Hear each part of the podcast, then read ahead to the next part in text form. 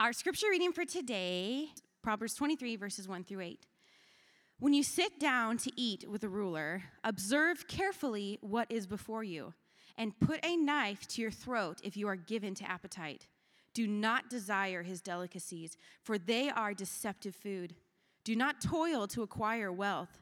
Be discerning enough to desist. When your eyes light on it, it is gone, for suddenly it sprouts wings, flying like an eagle toward heaven. Do not eat the bread of a man who is stingy. Do not desire his delicacies, for he is like one who is inwardly calculating. Eat and drink, he says to you, but his heart is not with you. You will vomit up the morsels that you have eaten and waste your pleasant words. This is the word of the Lord. Thanks be to God. Thanks, Kristen. Well, good morning. My name is Bill Gorman. I'm the campus pastor here at the Brookside campus, and I'm really thankful uh, that you are with us this morning. And as we uh, take a moment here to uh, look at this passage of scripture that Kristen just read for us, I also wanted to uh, thank uh, Chip and Kristen for uh, serving. Uh, they serve in a lot of ways in our church community, and I know they're going to be jumping in to serving in uh, children's ministry. And really, from the very beginning, Christ Community has been focused on a mission that's to be a caring family of multiplying disciples, influencing our community and world for Jesus Christ. And we believe that this discipleship, this process of learning to follow Jesus uh, with all that we are, all that we have, doesn't just begin when we're adults or doesn't just begin when we've graduated high school or college, but that uh, it begins at the very beginning. We believe that Jesus is interested in the whole of our lives for all of our lives, that, that He isn't just interested in our lives on Sunday uh, or what we do at home, but that He's interested in the whole of our lives work, school, play, everything, and that He's interested in, in all of of our lives, from our, our first breath until our last. Um, which is why on Sunday mornings we don't just we don't offer childcare or babysitting, we offer children's ministries. Uh, and in children's ministry, we as a church family support our parents and caregivers in the work of helping their children to learn to follow and love Jesus. Um, in serving in children's ministry, it's probably one of the, the largest serving commitments that we have here at Christ Community because it matters so much and is so important. And as a caring family, every one of the children that call Christ Community home is a part of our church family. Uh, our kids. Um, and serving in, in, children's ministry is an incredible opportunity to care for and love and nurture the children that God has entrusted to our church community. And so um, now is an opportunity to jump in and serve. And so the, the next six months ter- term of serving in, begins in July. And we'd love to help uh, you find a place to serve if that's something that you would be interested in. So if you actually will grab that clipboard that you passed a minute ago and just send it back down your aisle. And if you are interested in learning more about what it would be to be involved in serving with our children, um, you can just write children in the other, there's a blank that says other. So if you just write children um, and, and, jot down your, your contact info, uh, we'd love to uh, reach out to you and, and tell you more about that. It's a joy to serve with you as a congregation, and I'm so grateful for m- the many of you who serve in various ways here, especially those of you who serve in children's ministry and who have already invested in the life of, of my kids um, in those spaces. So um, thanks for, for doing that. And as we begin to look at this text this morning, I'd love to pause and just pray uh, and ask for God's insight, His wisdom, as we uh, look at His word this morning. So, Father in heaven, we're so thankful that you have called us to yourself and that you have spoken to us uh, through your word. And I pray that now we would have hearts that are ready to hear. And not only to hear, but to truly be transformed. And pray this in Jesus' name. Amen. Well, Rachel and I have begun a, a tradition, and whenever we're on a, a, long road trip in the car, uh, at the point when the trip seems to be passing the slowest, or the train seems the most boring, or we're getting tired, uh, at that moment, when it kind of seems like we're getting desperate, but the, the time to stop is still a ways out, we push play on a Jim Gaffigan comedy special. We always have a few downloaded, so we're ready for that moment. And, and just like that, an hour has passed um, in the car. It, it, makes the time fly. And one of the reasons that we love Jim Gaffigan is that he loves what we love. Uh, he loves what we all love, and that is food. If you've listened to Jim's comedy, he loves food. He even wrote a book called Food, a Love Story, which I think is one of the greatest book covers of all time, him marrying a hot dog. Um, so I, I, love that. He talks a little bit about Kansas City barbecue in there. And, and, this week, as I've thought more intentionally about food, it's, I've thought more intentionally about food than I have in a long time, and I realize how much my life revolves around it. Uh, eat, I eat when I'm hungry. Um, but I also eat just because food is there. So, so this week, um, there was f- pizza in our fridge downstairs left over from an event the night before. And, uh, and I thought, well, even though I brought my lunch today, I should at least have, you know, two or three slices of this pizza because it's there. I wouldn't want it to end up in the dumpster. Um, and I think about that also. Earlier last week, I was making a bottle for our youngest, Isla, uh, when I noticed I was getting the stuff out of the cabinet, and I noticed, oh, there's a, a brownie here in the cabinet. Um, and again, it was there, so I thought, well, I should eat it. Um, and I didn't even think about it. That was the thing. I took it out of the Ziploc bag, I ate it. I'd seconds later, almost completely forgotten about it until 15 minutes later when I was putting my three and a half year old to bed and I was laying in bed next to her singing her songs, helping her to fall asleep. And she interrupted me mid song and she said, Dad, your breath smells like brownies. Dad, why does your breath smell like brownies? it's like busted. She's like, why? Like, I didn't get a brownie earlier. Why, why does your breath smell like brownies? Yeah, so yes, we, we eat to live, uh, we have to, but much of our eating is about more than that. We eat when we're bored, when we're lonely, when we're celebrating with friends, when we're happy, when we're depressed, when there's leftover pizza in the fridge. We're obsessed with food, and it, it, it fills our social media threads, right? We have entire television networks devoted to food. Um, and we wrestle with the consequences of it. In, in obesity, uh, diabetes, heart disease, we're, we're constantly trying new diets and new eating regimens. And we're also plagued as a culture with eating disorders, right? Food addiction, anorexia, bulimia, all these things.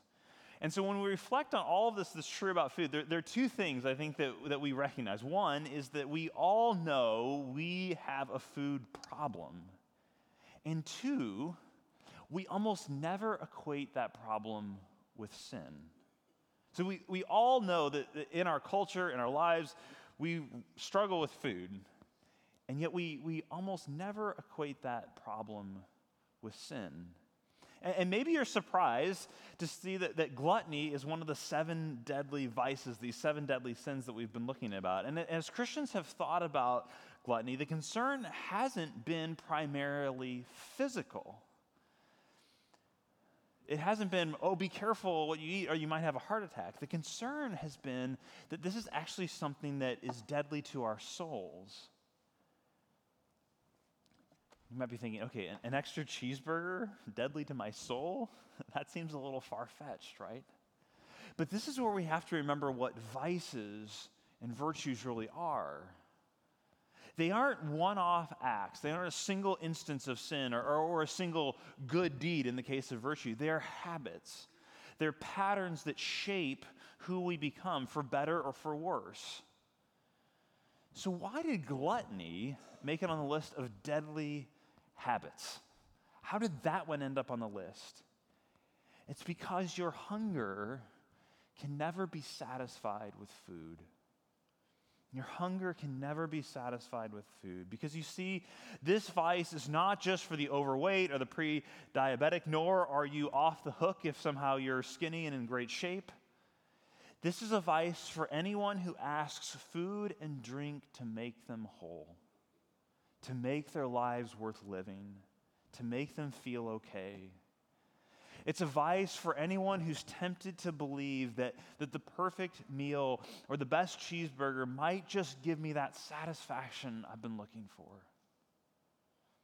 It's a vice that subtly says food is enough. That with the right, we don't ever really say this consciously, right? But, but underneath, this is what it says with, with the right food, I don't need God, I don't need Jesus. Food will rescue me, food will make me happy. Food will comfort me. And what we're going to see this morning as we look at this vice and the corresponding virtue of temperance is that food is more than fuel. And secondly, that food can never fill you. And third, food can be redeemed. So that's going to be kind of our roadmap for this morning that, that food is more than fuel, it can never fill you, and it can be redeemed. And we need to see that, that food is more than fuel first. If we're going to wrestle this, we have to see that food is more than fuel. Right from the beginning of the Bible uh, and, and all the way through the Bible to the end, the food is pictured as a good gift. It's, it's more than energy just to make a machine run. You know, as human beings, we're not just machines that need energy and food is that energy. We're much more than that. On page two of the Bible, God places human beings in the midst of a beautiful garden full of good things to eat. He's given us food as an incredible gift. And all throughout the Old Testament, the first part of the Bible, God's people are called to celebrate with feasting, to throw big parties with lots of food. And Jesus' first recorded miracle in the Bible is turning these huge pots that are filled with water, these massive jars, turning that water into wine to keep a wedding feast going. And when the very one of the very last things that Jesus does with his closest followers before he goes to the, the cross, before he's crucified, is to celebrate the Passover meal, the Last Supper. And at the end of the Bible, we're given a picture of a great feast called the wedding supper of the Lamb. You see, food, it's so much more than fuel, it's, it's God's gift to us. You know, he could have made it tasteless, could have made eating it a chore, just something you had to do. But he didn't. He made it delicious, he made it good. And our desire for food is a good thing. Wine is a gift to be enjoyed. Psalm 104 declares that God has given wine to gladden the heart. And as my seminary professor, Graham Cole, would always say, and I'll drink to that. And this is what sets the vice of gluttony and, and also the vice of lust, which we're going to look at next week, apart from the other deadly vices. And it's also why those are the two last ones on the list. They're on the last of the list of seven deadly vices or sins because they are both desires, appetites for good things gone wrong. You see, both food and sexual desire are good, natural, God given desires. The desire for these things is part of God's plan, his good plan for creation from the very beginning. They existed before sin ever entered the world. However, the vices of greed, envy, etc., those are unnatural. They enter in only after we have been corrupted in our rebellion against God.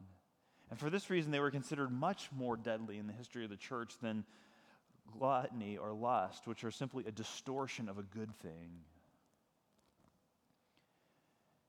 And yet, food, like all good things, is powerful and easily abused. And gluttony can ruin your soul, which is why we get such a vivid warning in Proverbs, which we heard read. When you sit down to eat with a ruler, observe carefully what is before you and put a knife to your throat if you are given to appetite. Do not desire his delicacies, for they are deceptive food. So at this point, maybe you have some vague sense in your mind of what gluttony is, but what really are we talking about when we say gluttony? You see, gluttony ignores all the good purposes of food and drink and grabs onto them as purely self centered satisfaction. A, a, way of filling an emptiness that only God can fill instead of seeing it as a gift from God or a means of, of celebrating with others. Again, your hunger can only be satisfied with the one who gave you the gift of food. Your hunger can never be satisfied with food itself. You see, gluttony is not just overeating or over enjoying the gift of food. Gluttony is when we make the pleasure of food an end in itself. Instead of seeing it as a gift from God or a means of fellowshipping with others, we recognize it, we turn it into this moment of self centered pleasure Again, and food is pleasurable. There's nothing wrong with receiving pleasure from eating a good meal. But that pleasure, when that pleasure begins to trump everything else, when we grow obsessed with that pleasure, seeking it out constantly, that's when it begins to turn into this vice that can turn us away from the one who was meant to satisfy us. So, your hunger can never be satisfied with food. Food is more than fuel, but food can never fill you. Food can never fill you, and if you try to make it fill you, it will in the end consume you. Uh, the 16th century Dutch painter uh, Hieronymus Bosch imagined this um, dynamic vividly and, and a bit disturbingly in this painting. Um, it's a pretty disturbing picture of, of gluttony. Um, I don't know, it kind of makes me hungry just looking at it, right? You got the people in there, uh, the demon's mouth is open, eating the people who are eating the, the food.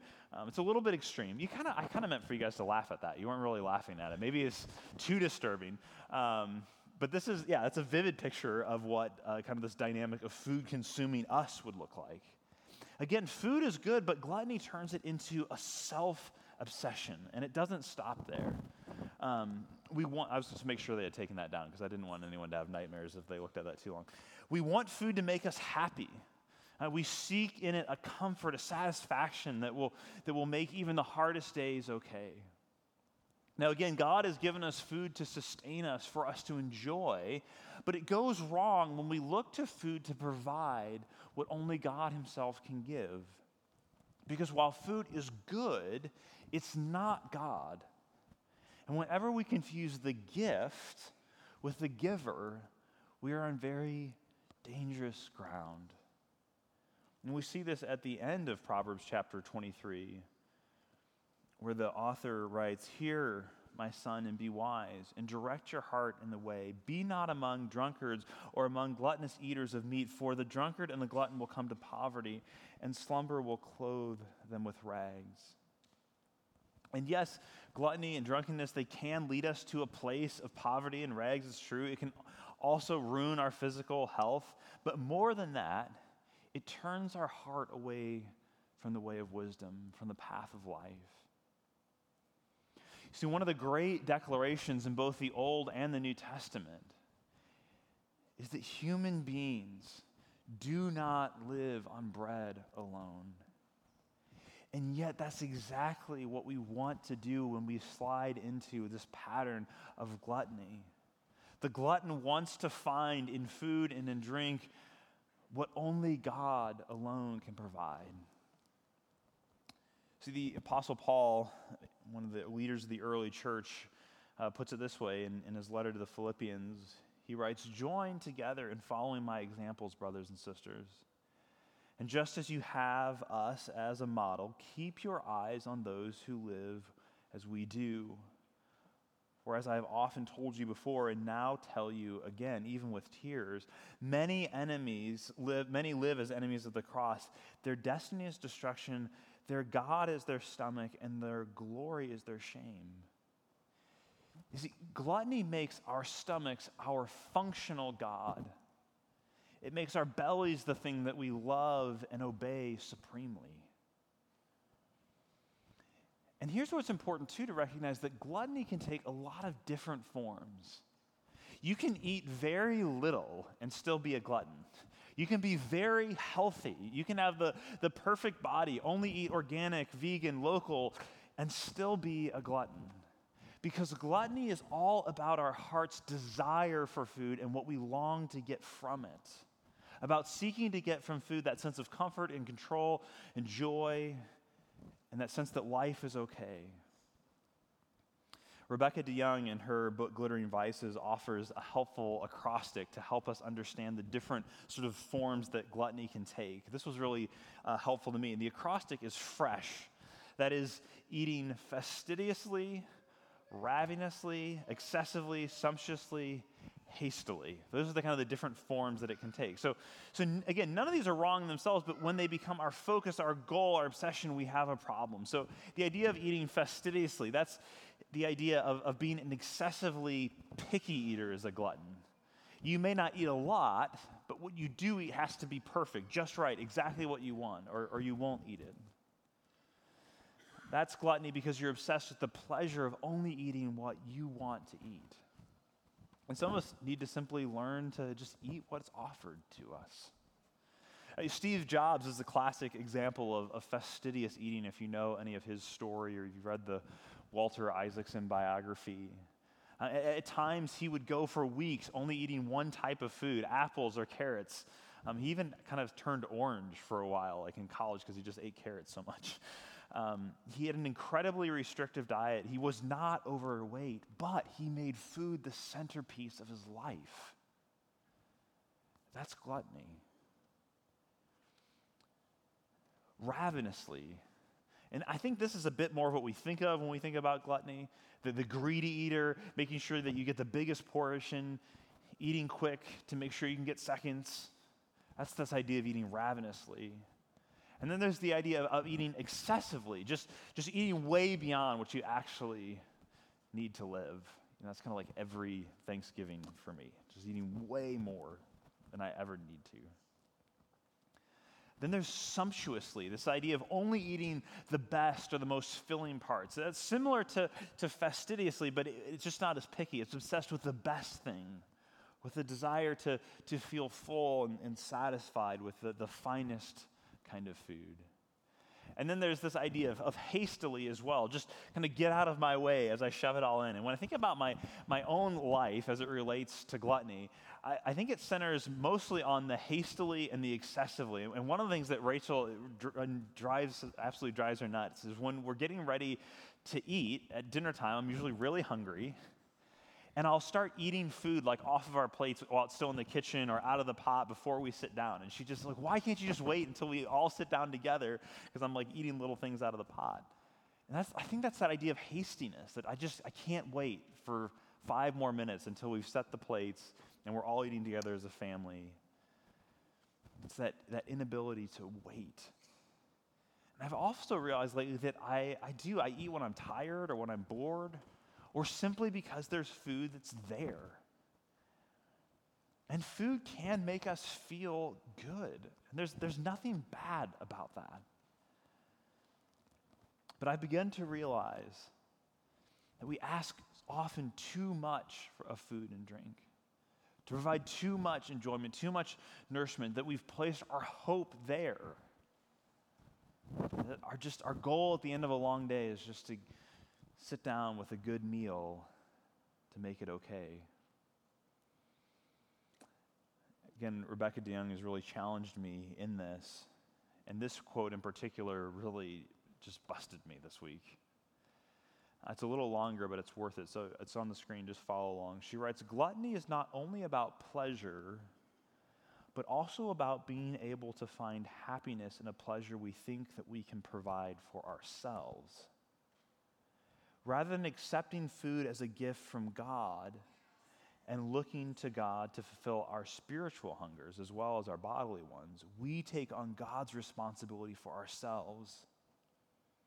She says, Gluttons want to be in charge of defining their own happiness and pleasure with its attainment firmly under their own control. When the gluttonous feel need or empty, they do not want to have to depend on God or wait for God to fulfill it. The pleasure of food is not only readily available, but something we can use to quell our own feelings of need and longing. With food, we can comfort ourselves, fill ourselves, provide pleasure for ourselves, if only physically and if only for a short while. And then she concludes and says, The glutton's pursuit of happiness is found in what he can do, not in what God will give him. Wow. Are you beginning to see then why gluttony can be actually deadly to our souls? But there's hope because food can be redeemed, can be redeemed through the embodiment of the virtue of, of, temperance. Listen to what Proverbs 23, 17 through 19 say again. It says, Let not your heart envy sinners, but continue in the fear of the Lord all the day. Surely there is a future, and your hope will not be cut off. Hear, my son, and be wise, and direct your heart in the way. You see, when it comes to gluttony, the fear of the Lord, having the right hope, directing our hearts in the right way, looks like temperance. But I think there's just as much confusion about what temperance is as there is about what gluttony is. And, and even 65 years ago, C.S. Lewis recognized this, this conclusion. He writes that temperance is unfortunately one of those words that has changed its meaning. He says, now it usually means teetotalism, this idea of abstaining from alcohol. But in the days when the second cardinal virtue was chastened temperance, it meant nothing of the sort. Temperance referred not specifically to drink, but to all pleasures. And it, and it meant not abstaining but going the right length and no further. I think that's really key. It meant not abstaining, but going the right length and no further. This is the virtue of temperance. It's not making too much or too little of food. It's understanding what food is as a gift and receiving it as a gift and treasuring the giver as the only one who can truly satisfy our hunger. So I want to suggest for us this morning three ways of pursuing temperance as it comes to our eating. That is first to learn to live on more than bread alone. We have to learn to live on more than bread alone. If we're going to escape that gaping mouth of gluttony, we have to learn deep in our souls what it is to live on more than bread alone. And some of you are probably already anticipating where this is going. Perhaps the, the most effective and practical way of rehabituating ourselves when it comes to food is to abstain from it for a time. The spiritual discipline of fasting. Because fasting both helps us recognize in fresh ways the dependence that we have on food in, in good and unhealthy ways. And it also strengthens our ability to say no to the gluttonous patterns of eating and drinking in our lives. Now, some of us have only ever fasted when you've had to because of a doctor's appointment or surgery. But even Jesus practiced the discipline of fasting. As we read the Gospels, as part of what Jesus uh, models for us. And I'm not sure it's wise to suggest that Jesus was, was off base in that. So I think for all of us, we need to learn at times to, to try out some of these spiritual disciplines that we see even Jesus doing. So this week, uh, I'm actually going to do, and I'm not somebody who practices the discipline of fasting well, but this week on Tuesday, I'm going to I'm going to do this. I'm going to fast from, I'm just going to do breakfast and lunch and then I'm going to end that day with feasting with my family. But I'd love for to invite you to, to join me in that. Maybe this week, you know, fasting's not an easy thing to do, but maybe it's easier if we do it together. Maybe you just try that this week. I've never really done that, but maybe just say this this week, maybe even Tuesday, we can all do it together and say, I'm just gonna I'm gonna take a break from eating just breakfast and lunch. And I'd love to even, if you do that, there's no pressure to do that, but if you do that and you say, I'd even love, send me an email. Tell me what it was like. What did you learn in the midst of that? It's a hard thing to do. It might be a little less hard if we, if we try to, to jump in, take a small step together in that this week. And again, obviously, if there are health reasons, all that, you know, don't do that. But I think that for the vast majority of fasting uh, from food for a day or even fasting for, for a month from certain things, food, uh, sweets, alcohol, desserts, can be an eye opening and a transforming experience for us. Saying no helps you to enjoy what you have. It reminds you that you are more than what you eat. It reminds you that while all food is more than fuel, it's, it's not less than that. It's good to even to be reminded of our dependence on food for fuel. So learn to live on more than bread alone. Second, we must pursue temperance by delighting in community and celebration. And this is vital because, yes, Jesus fasted, he practiced that discipline, but he was also accused by his enemies of being a glutton and a drunkard precisely because he celebrated so heartily and modeled to us what it means to enjoy God's good gifts. So, yes, Jesus fasted, but he also celebrated richly. Again, Jesus turned massive amounts of water into a massive amount of wine to keep a wedding feast going. And this is why food is always wrapped up in moments of, of celebration, and it's a vital part of hospitality. It's why we celebrate holidays, vacations, weddings, birthdays, graduations with good food and good drink. We must do that. We must celebrate enjoy those good things. I think one of the most transforming habits, um, liturgies, if you will, that our family has inst- instituted together is, is eating at our dinner table as often as we can. It's where we give thanks to God for the food He's provided. It's where we learn to eat well together. It's where we learn conversation and other centeredness. Food can be such an occasion for, for prompting and, and uh, enjoying conversation with one another. At just about every dinner, Lucy, our, our three year old, who asked about the, the brownie breath, um, she'll ask me a question. She says, she'll say, she always stops, kind of, Rachel and I will be talking. She always stops and says, Dad, Dad, I have a question for you. And she'll say, Dad, how was your day? And we didn't teach her that. But it just, in the pattern of that conversation, she'll hear Rachel ask, How was dad? Or, you know, Bill, how was your day? I also asked that question. She loves to ask that question now. Dad, dad, dad, I have a question. How was your day? Around the dinner table, we begin over food to learn these patterns of conversation, of celebration. And I believe also increasingly the work of evangelism, of sharing the good news that, that Jesus reigns and that he can rescue us, will, will not start at, at church here or at a conference, but around our dinner tables. Who are we inviting to share our meals with? Who's celebrating with you? See, Christians ought to be known as people who know how to celebrate. So feast Practice the discipline of making and enjoying good food together. And then finally, always bring Christ to the table. Whenever you pause to eat, even if it's for just a quick snack, give thanks to God for his provision. In the Lord's Prayer, which we prayed earlier, we were taught, we are taught to ask this Give us this day our daily bread. Give us this day our daily bread. And while in the context of that prayer, daily bread is a stand in for much more than simply just the food that we eat. But it's not less than that, it's never less than that. And we ought never to take for granted that every meal, every snack is an answer to the Lord's Prayer, his provision of daily bread. And did you have breakfast this morning? Did you, did you have a donut hole as you sat down to eat or to, to worship this morning?